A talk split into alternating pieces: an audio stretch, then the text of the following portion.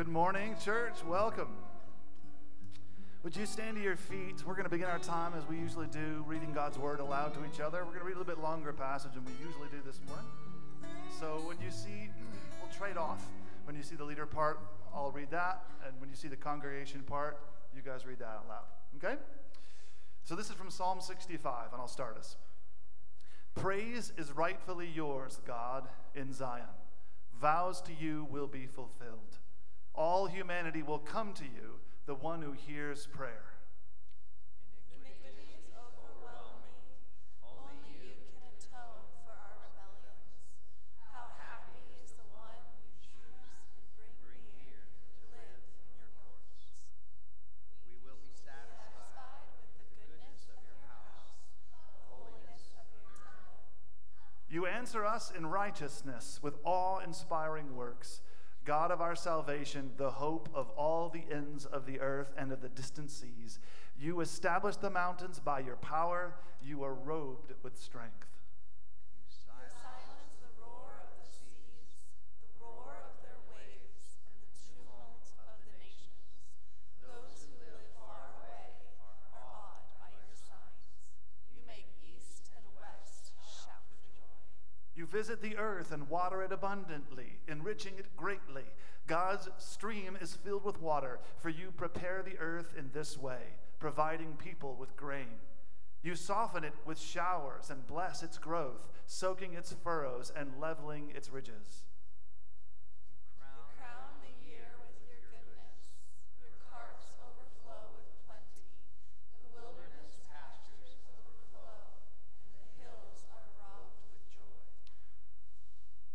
The pastures are clothed with flocks, and the valleys covered with grain. They shout in triumph. Indeed, they sing. And let's do that together.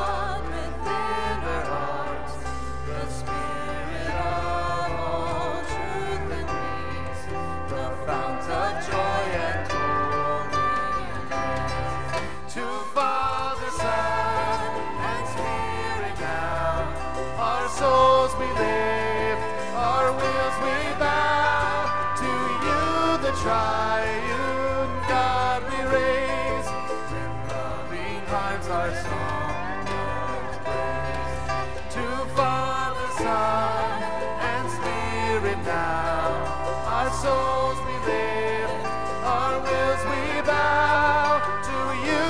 triune God we raise, with loving hearts our song aloud.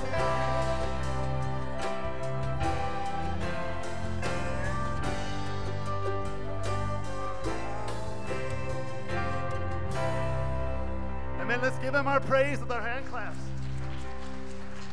He is worthy of all of our praise. He is holy, holy, holy, and that is what we will sing for eternity together. Let's start that now.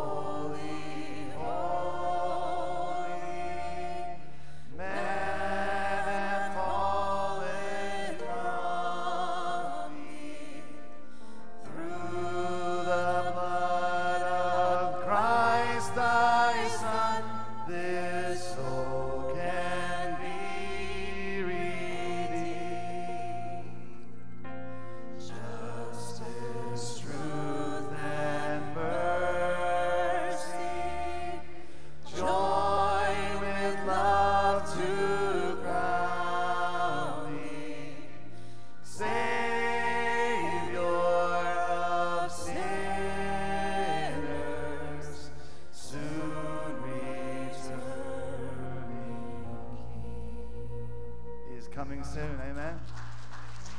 Thank you for singing. Grab a seat.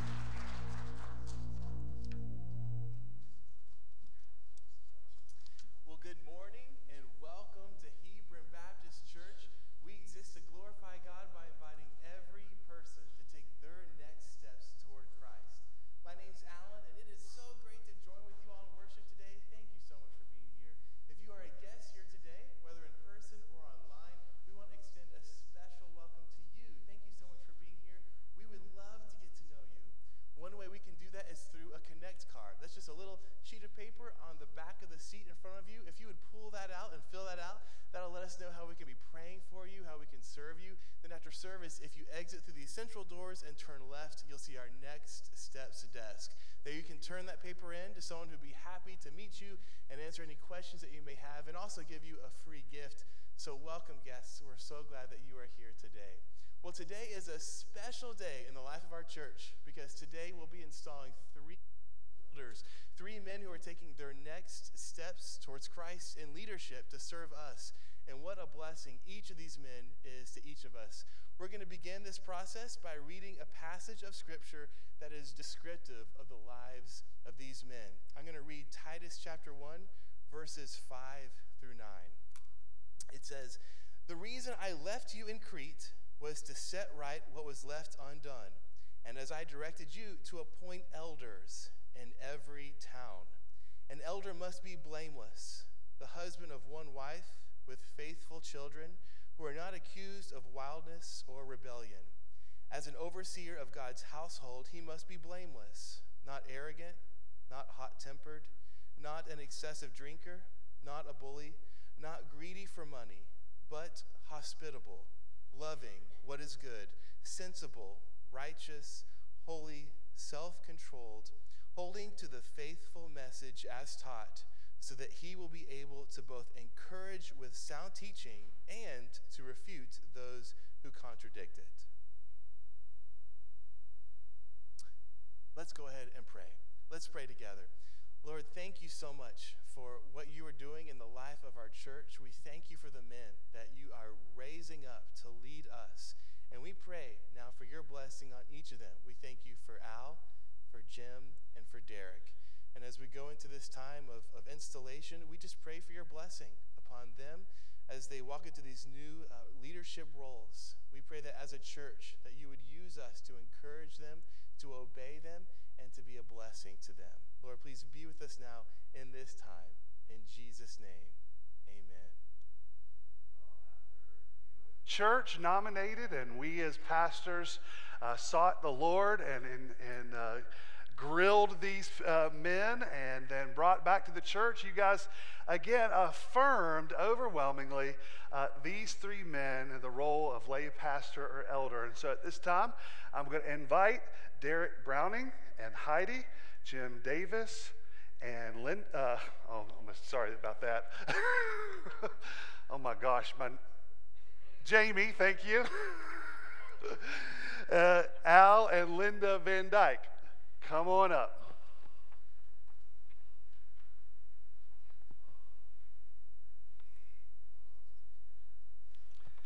I'll just come over here.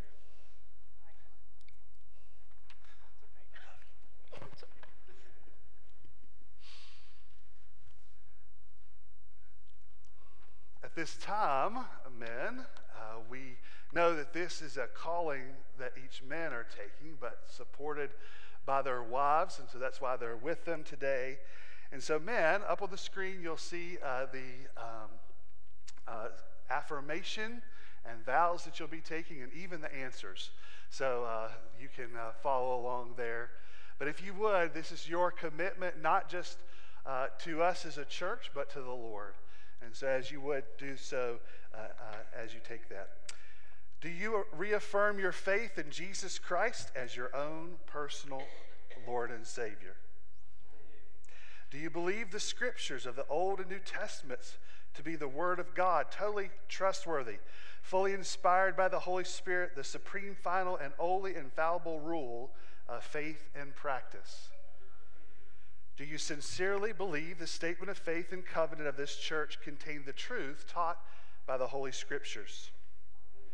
Do you promise that if any time you find yourself out of accord with any of the statements of faith and covenant, you will by your own initiative make known to the pastor and other elders the change that has taken place in your views since your assumption of this vow? Do you subscribe to the government and discipline of Hebron Baptist Church?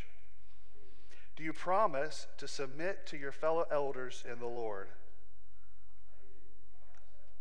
Have you been induced, as far as you know, by your own heart to accept the office of elder from love of God and sincere desire to promote his glory and the gospel of his Son? Do you promise to be zealous and faithful in promoting the truths of the gospel and purity and peace of the church, whatever persecution or opposition, opposition may arise to you on that account? Will you be consistent in your study of the Word of God, showing yourself approved and a workman unto God? Will you be a witness by sharing the gospel to those who are unbelievers? Will you refrain from neglecting your family and love your wife as Christ loved the church? Will you be faithful and diligent in the exercise of all your duties as elder, whether personal or relative, private or public? And will you endeavor by the grace of God to adorn the profession of the gospel and that your manner of life, and to walk with exemplary piety before this congregation? Will you vote in the future to install only men as elders who are truly qualified according to First Timothy and Titus?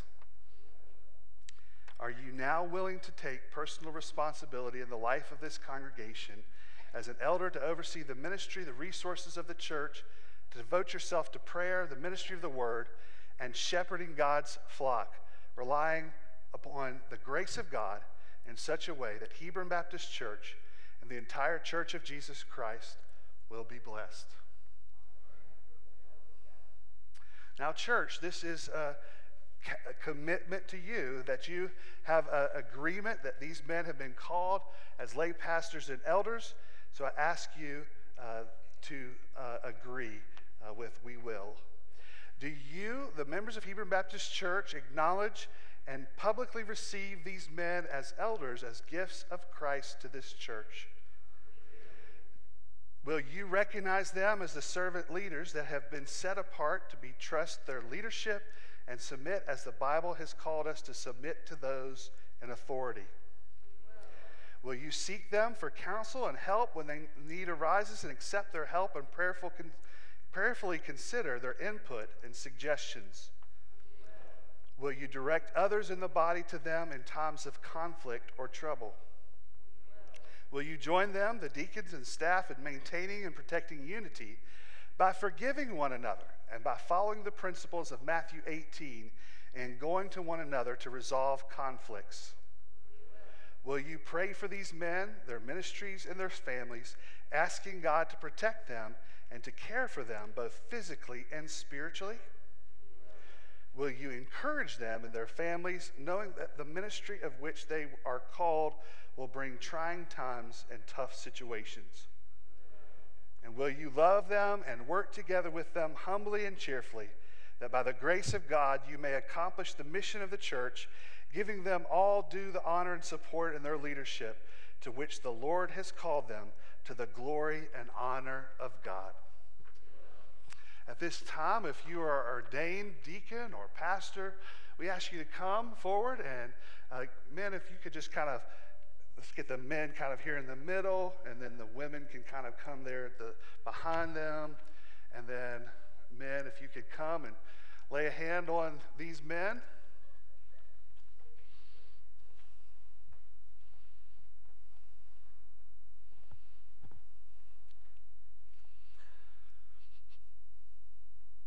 Heavenly Father, we thank you for this precious gift of men who have been gifted and called to serve our church. We are thankful for their love for you, for their salvation, for their love for their families, for their commitment to this church, for their exemplary lifestyle in which they already have lived.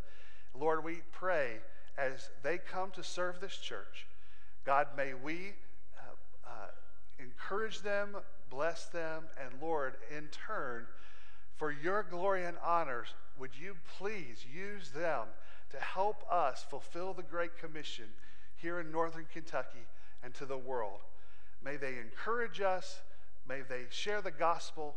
May they raise up disciples. May they raise up other elders. May they uh, see this church grow faithful, mature, and holy. And may they also lead us to be faithful in being a lighthouse to the lost world in this community and uh, around the globe. We're thankful for them.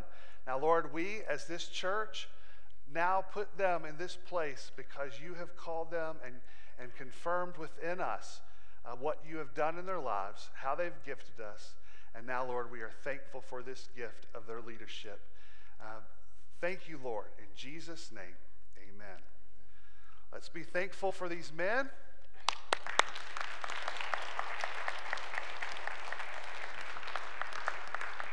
So y'all stay right here for just a second. So let me do this for Jamie and Linda and Heidi. We're thankful for you all's service and giving us your husbands to serve our church family and the blessing that you all are to us. And so we honor you all as well. And for you men, you have more work to do, so I'm giving y'all books. By the way, they, they have already done a lot of reading, and the Lord's already blessed them, but we are thankful for the for what God's done in their life. So let's again honor them.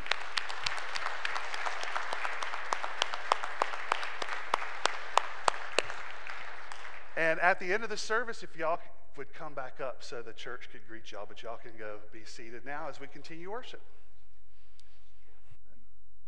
The song that we're going to sing in a few moments is uh, the, the, the chorus, "If ever I love thee, my Jesus 'tis now." And if in the mo- in a moment where he is, he has given us the gift of elders, he's given us the gift of salvation, he's given us the gift of fellowship and the Spirit and holiness, let's bring praise back to him because he's worthy. Let's stand together and sing this.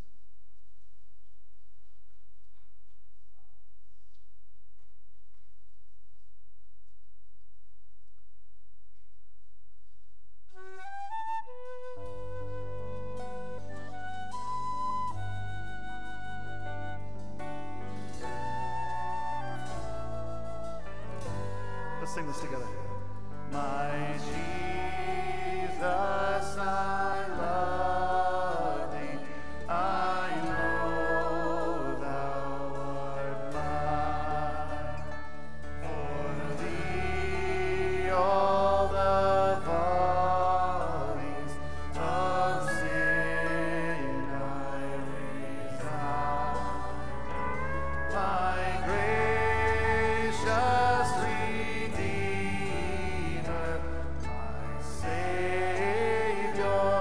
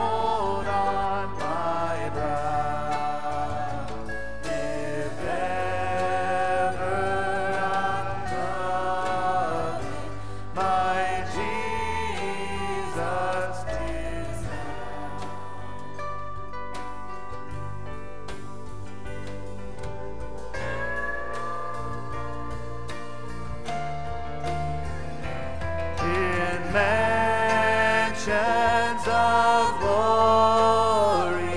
and endless delight, I'll ever adore Thee in heaven so bright.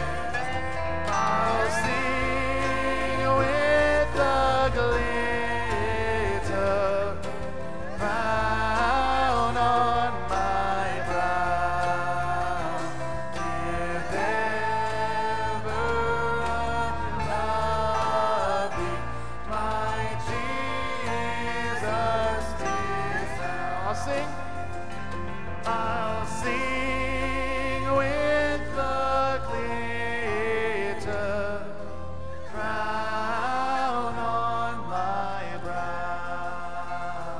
If ever I love Thee, my Jesus, 'tis thou.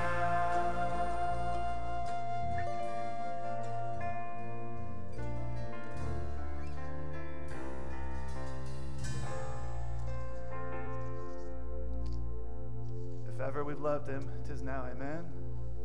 Amen. Let's continue our worship together, and let's make this our prayer as we go into a time of hearing from God's word, that He would lead us to Christ's heart.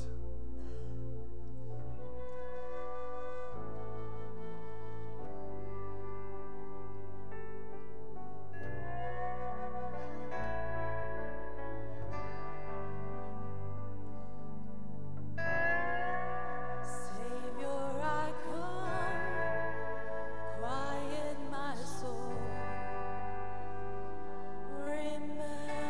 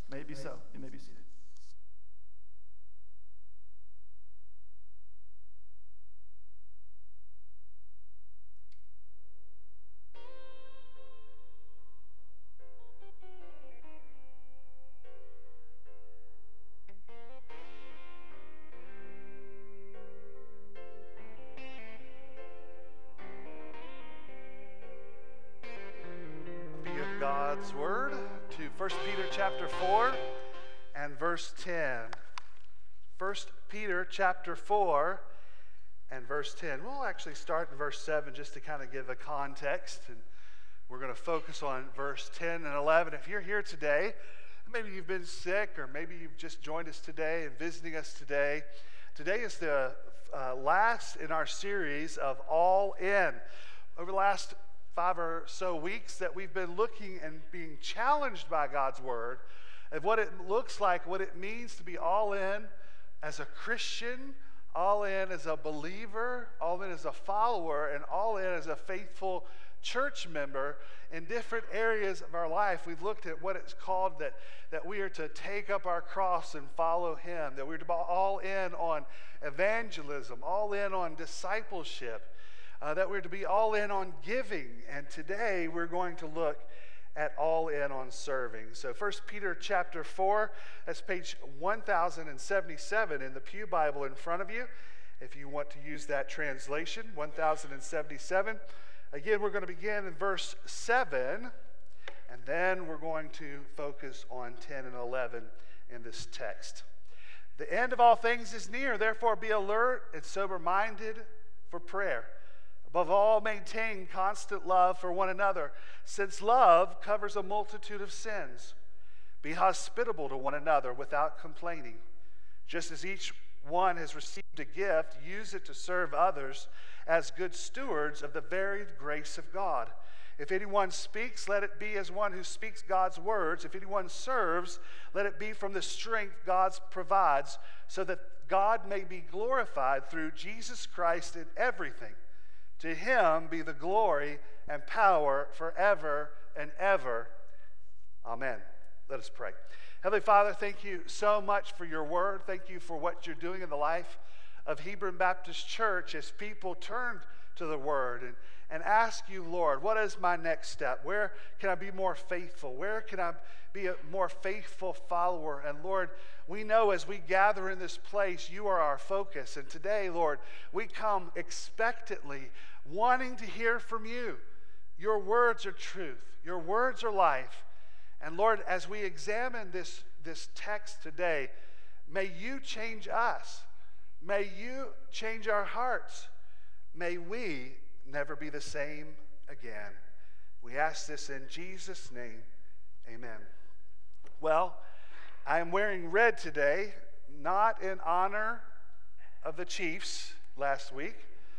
If I were to be thinking honestly inside my heart, I would be wearing black, mourning the loss of my Eagles last week. But we know that the Super Bowl was played last week, and so as I've tried to disconnect that uh, from my heart and my mind and tried to fill with other things to not go into uh, crying fits, Uh, I do know that the, the Super Bowl was what was designed to rule, find out who is the champion of football, who is the best. I mean, they have designed it so that, that there's, at the end of the season, that there is no doubt who the best of the best are. What is the, over time, who are the best franchise? Who is the the best coach? Who is the best uh, uh, the best players? All of these are, are designed to come out of the result of the Super Bowl. Well, ask. let's ask this question. What defines the best Christian? Well, is it how many theology books we've read? This might recall some of you back in the old day of Bible drill. Uh, some of you remember what Bible drill was. You'd call out a, a scripture and boom, you have to, who's the quickest draw to, to find it? Maybe that's the best way to find the best Christian. Maybe it's the one who's attended the most conference, or the people who have, who have uh, filled the most uh, roles uh, at the end of their life, the goodest person, so to speak.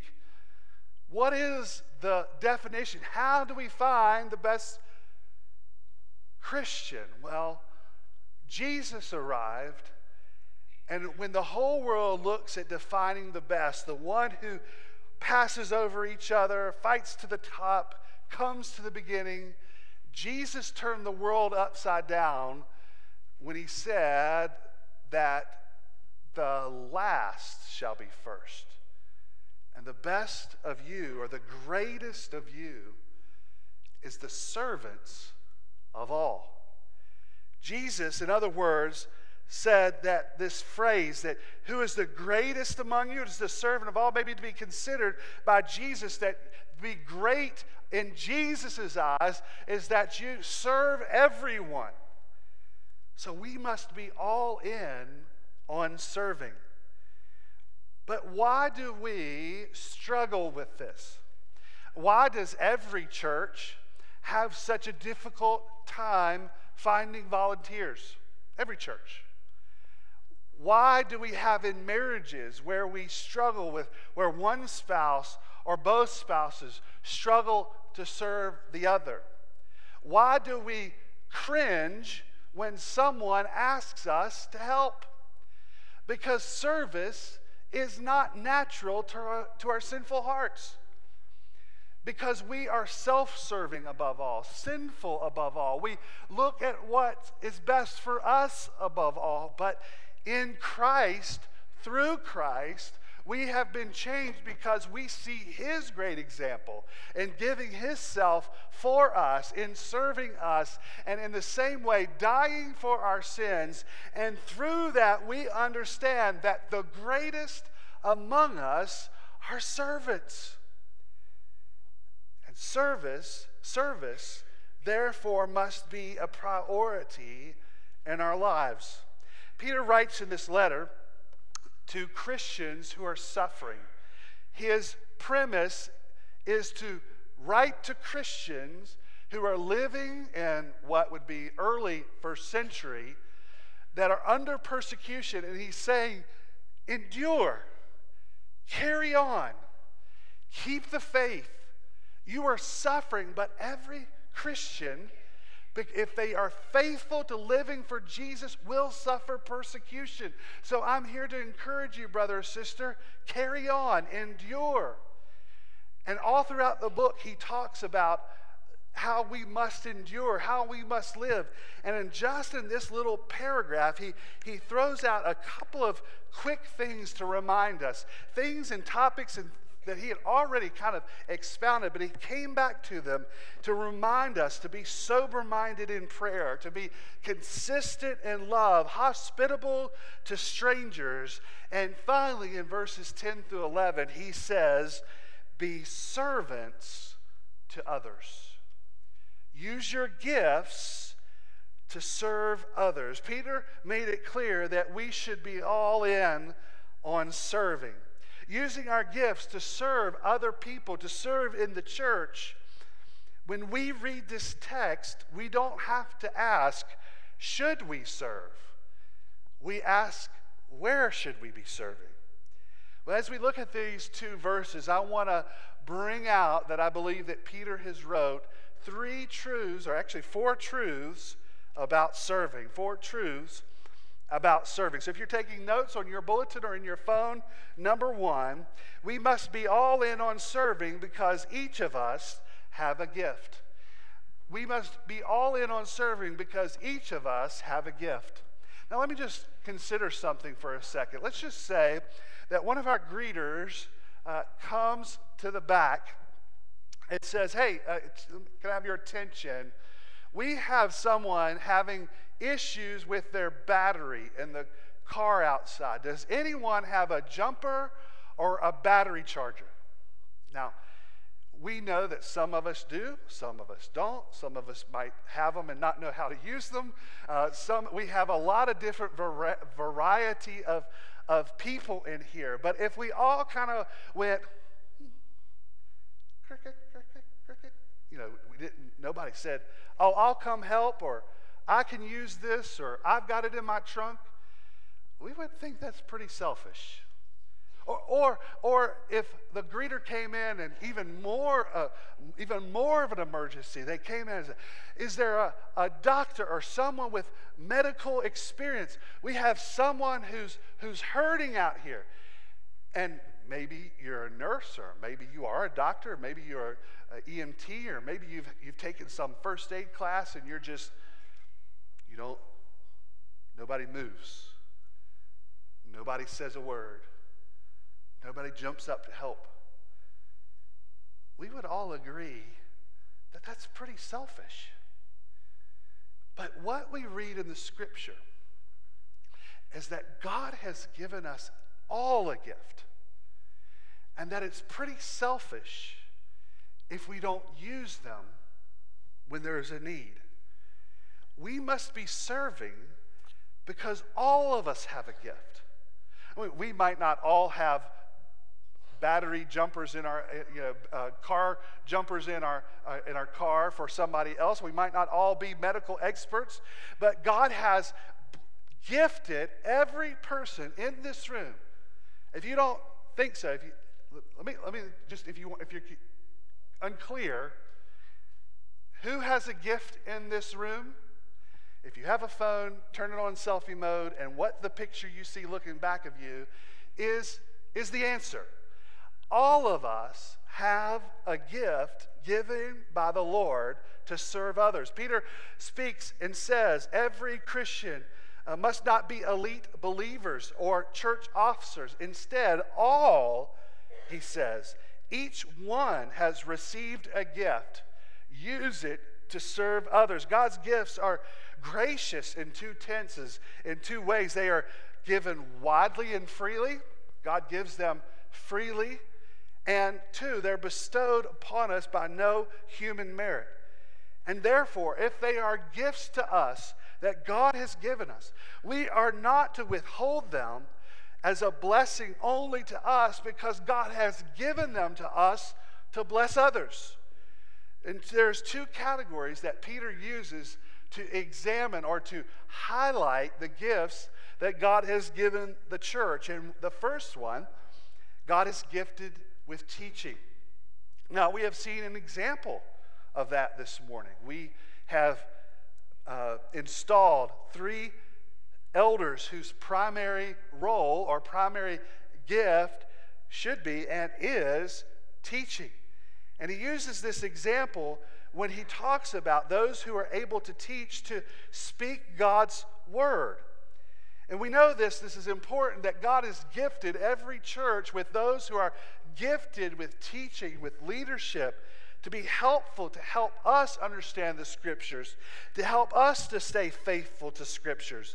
Just two different ones. First Timothy five seventeen, the elders who are good leaders are to be considered worthy of double honor, especially those who work hard at preaching and teaching. In Hebrews thirteen seventeen, obey your leaders and submit to them, since they keep watch over your souls as those who give an account, so that they can do this with joy and with not grief, for that would be unprofitable for you. We see in the scriptures that God has gifted us with pastors and elders so that we might be encouraged in the word to live for him.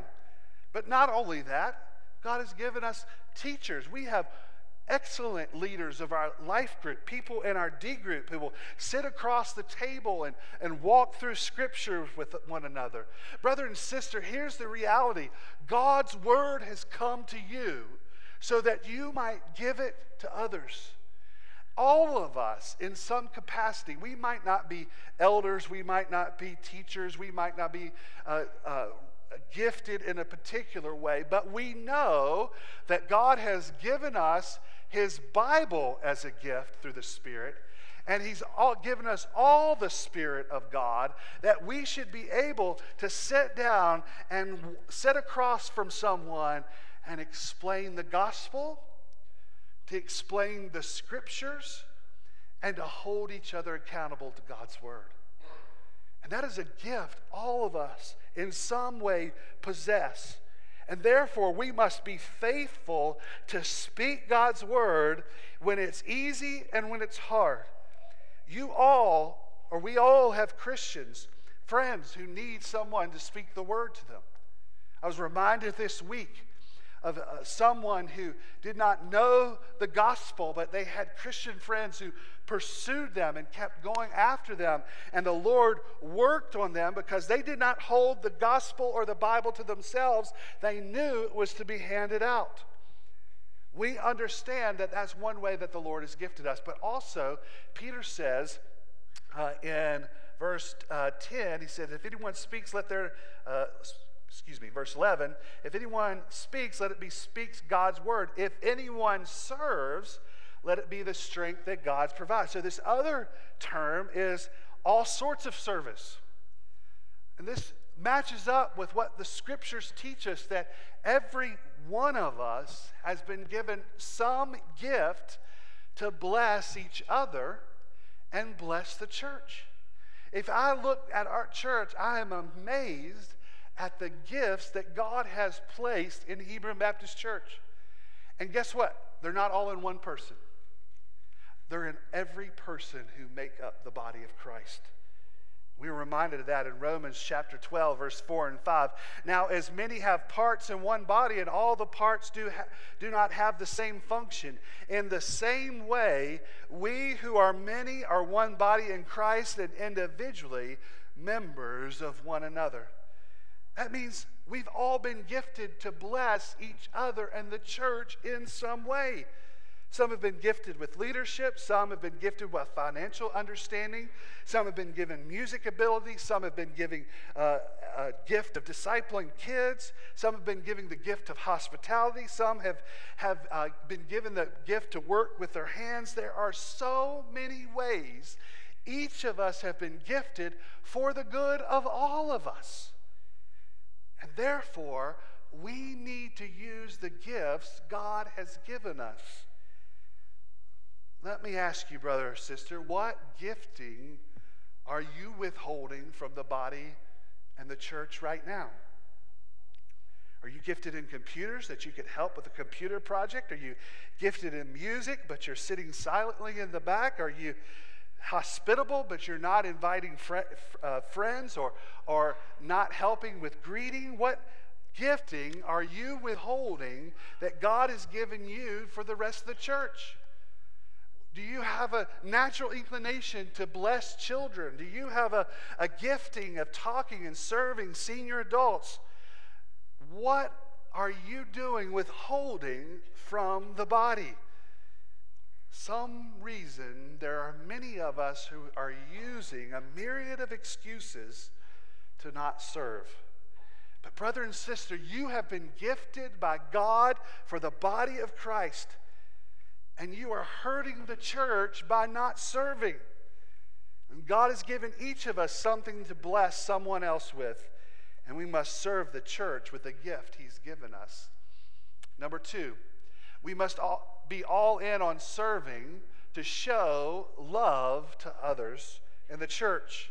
We must be all in on serving to be to show love to others in the church. When Peter said that there was a gift given to each person, it was to not be withheld. For what reason? Verse ten, use it to what? Keep to yourself? Uh, store in a trophy case? Uh, write about it one day but never use it? No. Use it to serve others. And in doing this, it is an actionable form of love. Peter had taught over and over again through his letter that a major aspect as living as sojourners, strangers, and aliens in this world is to love our brothers and sisters in Christ. That it is a key character of brothers and sisters in Christ, that we know that we know Christ because we love. The world knows we know Christ because we love each other. That all of this is love that we show to each other. Look at this three different times. First Peter two seventeen. Honor everyone. Love the brothers and sisters. Fear God. honor the emperor. First Peter three eight, finally, all of you be like-minded and sympathetic. Love one another and be compassionate and humble. Earlier, I read in First Peter four eight, above all, maintain constant love for one another, since love co- covers a multitude of sins. Love means not living for oneself. It is giving of oneself. Loving is a feeling, but it's way more than a feeling. It is a chosen as a, a child of God to serve and actionably love someone in the name of Jesus. The world knows that we are Jesus' disciples by the way that we love one another, and serving one another with the gift he's given us is a way that we love. This week, there was a very busy week in the Dobbins household. You throw in Valentine's Day and all sorts of other things going on. It was just super busy. And there was a, just particular, I'm just going to give you just a snapshot. One day, I had a meeting at ten a.m. at, um, let's see, ten a.m., twelve p.m., six p.m. and seven p.m. Just one, that was one day, and it just just happened to be a busy day. And we had you know homework in between, and running and picking up from archery in between, and all this stuff. And I'm just going to tell you, I'm just going to brag, just because I can. Y'all have to sit there and listen to me. I'm just going to brag. My wife was the most awesome wife. She did things that made that day so much easier for me. And I'm not going to go through the list. But I'm going to just tell you, there are things that she did that took so much pressure off of me that at the end of the day that I was in tears thanking her for how good she is to me. And let me just tell you this, that, it, that her action of love and serving me that day was greater than any whispered I love you, and certainly more memorable than any Valentine's Day card. Because love and service, you feel and you see. And in the same way, we understand love when we use our gifts for other people. Brothers and sisters, when we serve in the church and we serve each other, we are showing the highest form of love. Love is an action. And brother and sister, when you withhold service, you are withholding love. And when you serve, you are a reverberation of love that echoes in the hearts of people and into the lost world.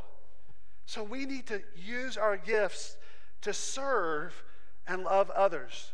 Brothers and sisters, I've been recipients of love in this church in many different forms. When I've had surgery, or when we've had a child, we've had people bring us food. When uh, you've had people come alongside you to use their gifts every Sunday, we see people use their gifts of hospitality and music, and we see that, and we know that they love us and they love our church because we see them serving.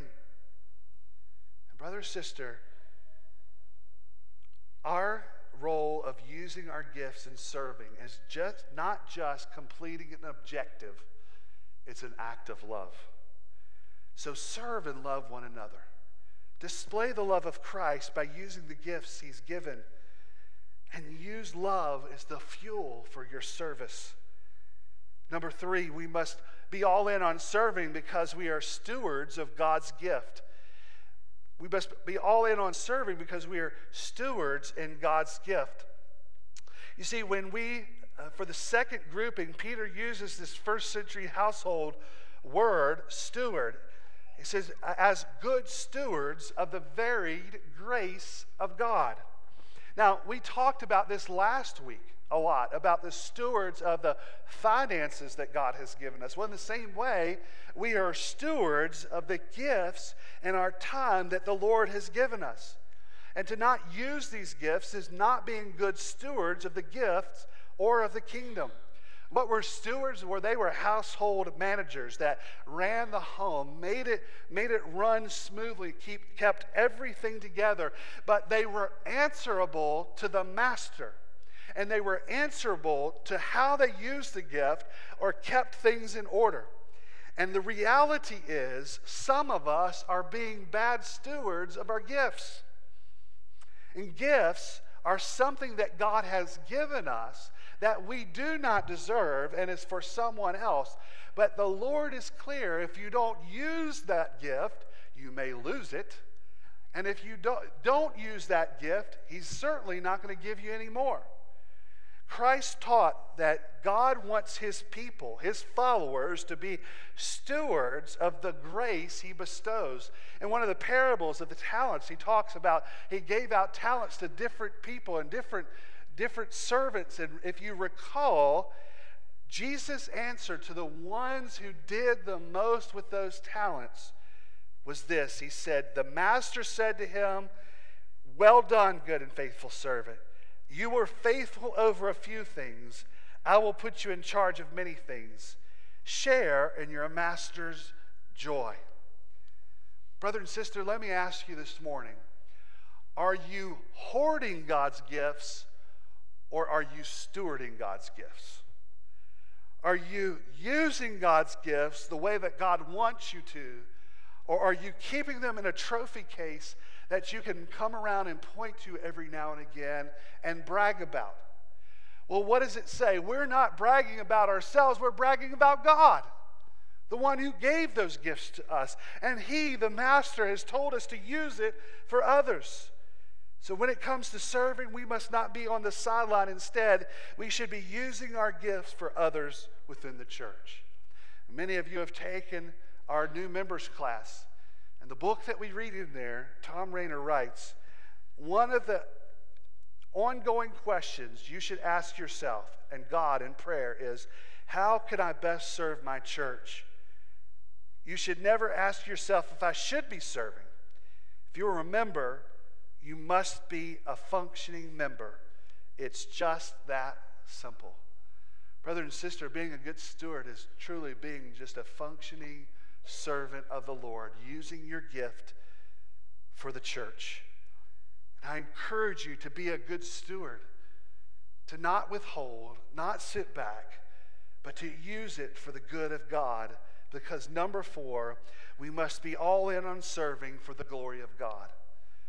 Remember, we are not to make a lot of ourselves, we are to be making much of God. As a matter of fact, if we're using our gifts in the opposite way, we can be wrong, sinfully not using our gifts, but on the other side, we could be using our gifts to get ourselves glory. But the Bible's saying that no, these gifts are given to make much of him. Verse eleven, if anyone serves, let it be the strength that God provides so that God may be glorified through Jesus Christ in everything. To him be glory and honor forever and ever. And everybody said, amen. And in the same way, we should be serving God, bringing glory to him, using the gifts that he's given us.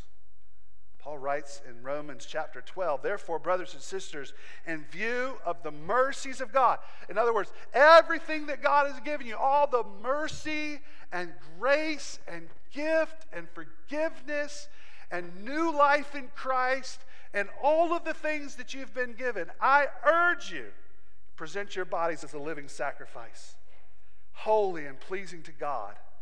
This is your true worship. God, in his kind nature, has even created us.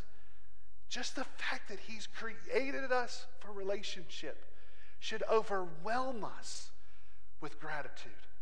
The fact that he then went further and us as creation rejected and rebelled against him, and he instead did not just put us away, but instead sacrificed his son so that we might be restored to him. It is in this grace and goodness of the gifts that he has given us through salvation, and then even further given us spiritual gifts that we can bless other people with. Oh, brother and sister, oh, what a blessing it is that we can bring glory and honor to God, that we can be a display of his wonder to the world, that we can bring even more glory to what his name and fame is, that we display the willingness of Christ, that Christ, who did not consider himself worthy, but instead made himself a bondservant, obedient to even the point of death. Yes, death on the cross, that we should be like him. And because of this, it even says, all glory and honor forever and ever be to God. Brothers and sisters, we need to be all in on serving for the glory of God. When we prayed and we planned and we talked about what the values we should have as a church, we see this as the utmost of the being. We glorify God in several attitudes and actions that we do. And what do we glorify God? Well, we do. One of our values is sacrificial giving, that we willfully give, surrendering our time and talent and our treasure to the cause of Christ. So, brother and sister, for the glory and honor of God, for the gratitude that we have for him, for the ability to love others, because each of you have a gift, may we be all in on serving. So let me just ask you to consider these things as you're praying and thinking through these things. What, is there a role that I am gifted at and can serve? Is there a role that you're gifted at that you could serve? Is there a ministry assignment that excites you and that is not being filled right now? Is there a need that maybe is not my gifting, but I could sacrificially fill it right now because I know that I need to serve others? Is there an office or mission that the Lord wants me to aspire to serve? These are things for you to consider and think about as you respond to God and his word. Now today, most of you adults, I believe, were handed a form about serving. Now, we handed this out because the deacons are now responsible for how they can help you serve and, and plug in to serve. And one of the things we've learned is we just don't really have a great database of who's serving and what's serving and how we can plug into people in serving. And so one of the ways that you can help us is filling out this form that we handed out today.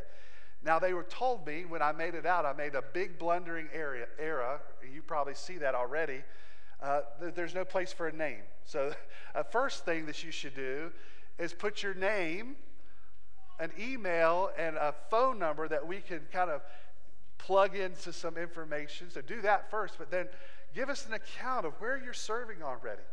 How are you serving? Just so we can have a, a, a record of that. But then think about ways that you can serve on that bottom part.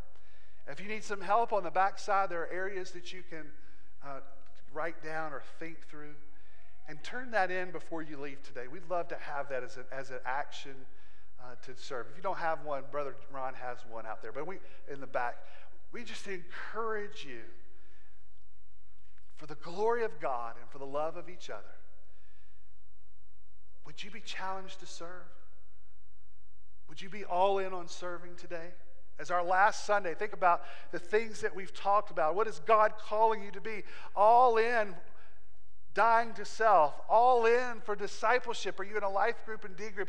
Are you all in for evangelism? Are you all in for giving? Are you all in for serving? Brothers and sisters, God is calling us to be all in. And I pray by God's grace, his gifting, and by his help alone, that God would help us to be all in. And I look forward to seeing what God will do through all of us as we are all in for him at Hebron Baptist Church. Let us pray. Heavenly Father, thank you so much for uh, this reminder of Scripture that we have been called to serve in a way that loves others, that displays your glory, because you have gifted us. Lord, I pray that you would help us and find us faithful.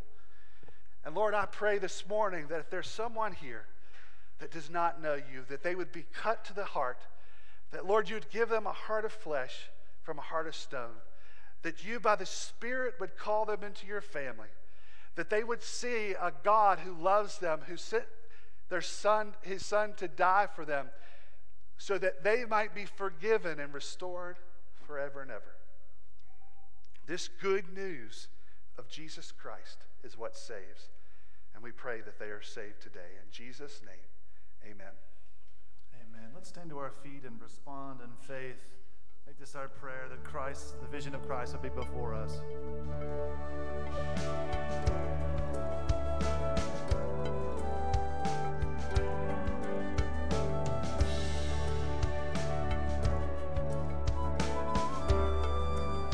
Sing this together. Be thou my vision. Be thou my vision, O Lord of my heart. God be all.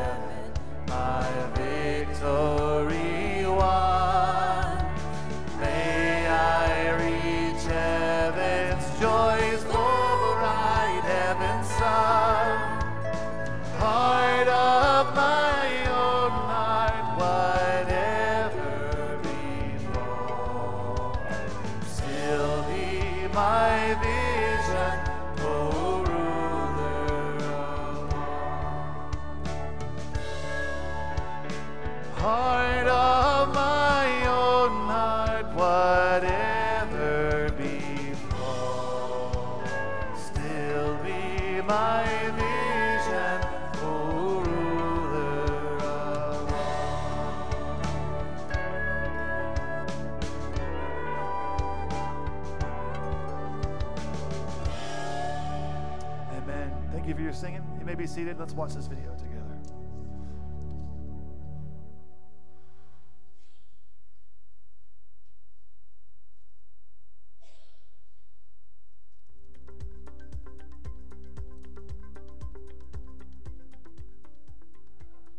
Hey church, I wanted to let you guys know about a need that has come to our attention in our partner church, Redeeming Life in Salt Lake City. Pastor Brian, a few months ago, Uh, reached out to me and asked if we would consider um, ho- sending a team to help them with an event this summer, an event that they did last year with huge success called Fueled Up Families, which is very much like a vacation Bible school, um, and but it includes a component for the parents and for the families to spend time together. And so he asked, knowing where we are as a church, that we might be able to provide some uh, team members that would consist of maybe parents who have already raised godly children.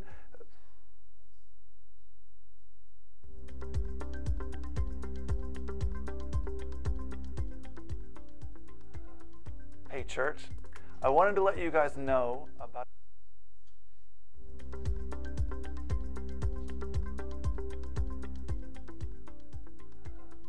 Hey church, I wanted to let you guys know about a need that has come to our attention in our partner church, Redeeming Life in Salt Lake City.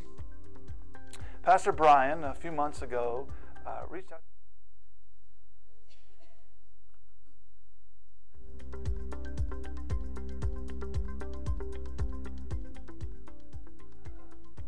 Church.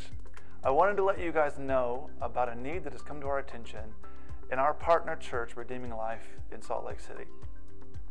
Pastor Brian, a few months ago, uh, reached out to me and asked if we would consider uh, ho- sending a team to help them with an event this summer, an event that they did last year with huge success called Fueled Up Families, which is very much like a vacation Bible school, um, and but it includes a component for the parents and for the families to spend time together. And so he asked, knowing where we are as a church, that we might be able to provide some uh, team members that would consist of maybe parents who have already raised godly children, families who are currently raising godly children, uh, or individuals who can help with le- teaching lessons or crowd control, just like a regular V B S. And so what I would like to propose is that we send a team of people from Hebron Baptist Church to Salt Lake at the end of July. That event takes place the week of July twenty-fourth to the thirtieth, so that's when our trip would be. A trip would cost fourteen hundred dollars per person, which includes flights, lodging, and food. Now, I just want to remind you, Pastor Brian says this pretty often, if we looked at the city of Salt Lake like a missionary, we would see what looks very much like an unreached people group if it were anywhere else in the world. We normally qualify an unreached people group as a people group for whom there is less than two percent evangelical Christians. And the truth is that that is, that is certainly the case in Salt Lake City. As a matter of fact, the gospel has actually never fully gotten there. Um, it was preceded by a false gospel, and there's never been a large enough gospel witness to produce indigenous church planting movements. So what Pastor Brian and Redeeming Life Church are doing is very much like what we would see in um, in the majority world among unreached people groups. As you consider how you might be a part of this trip, I want to ask three things of you. First, pray. Pray that God would call out team members, that God would make the way straight for our team, and that God would call you to engage in this work. Secondly, give. Due to considerable budget reductions, we can no longer subsidize anyone's cost from budget alone. Maybe you can't go on a trip like this, but you can give. Let me challenge you to find someone you think should go and offer to pay their way.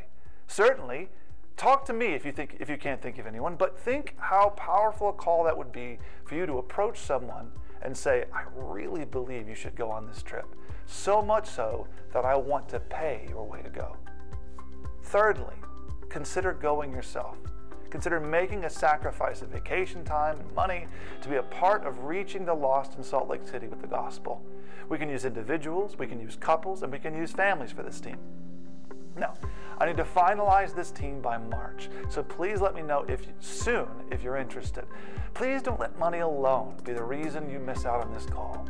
I'm confident that God will provide the means if you will be faithful to answer this call. We'll begin raising funds as soon as we can finalize a team, so I hope you'll be a part. Thanks.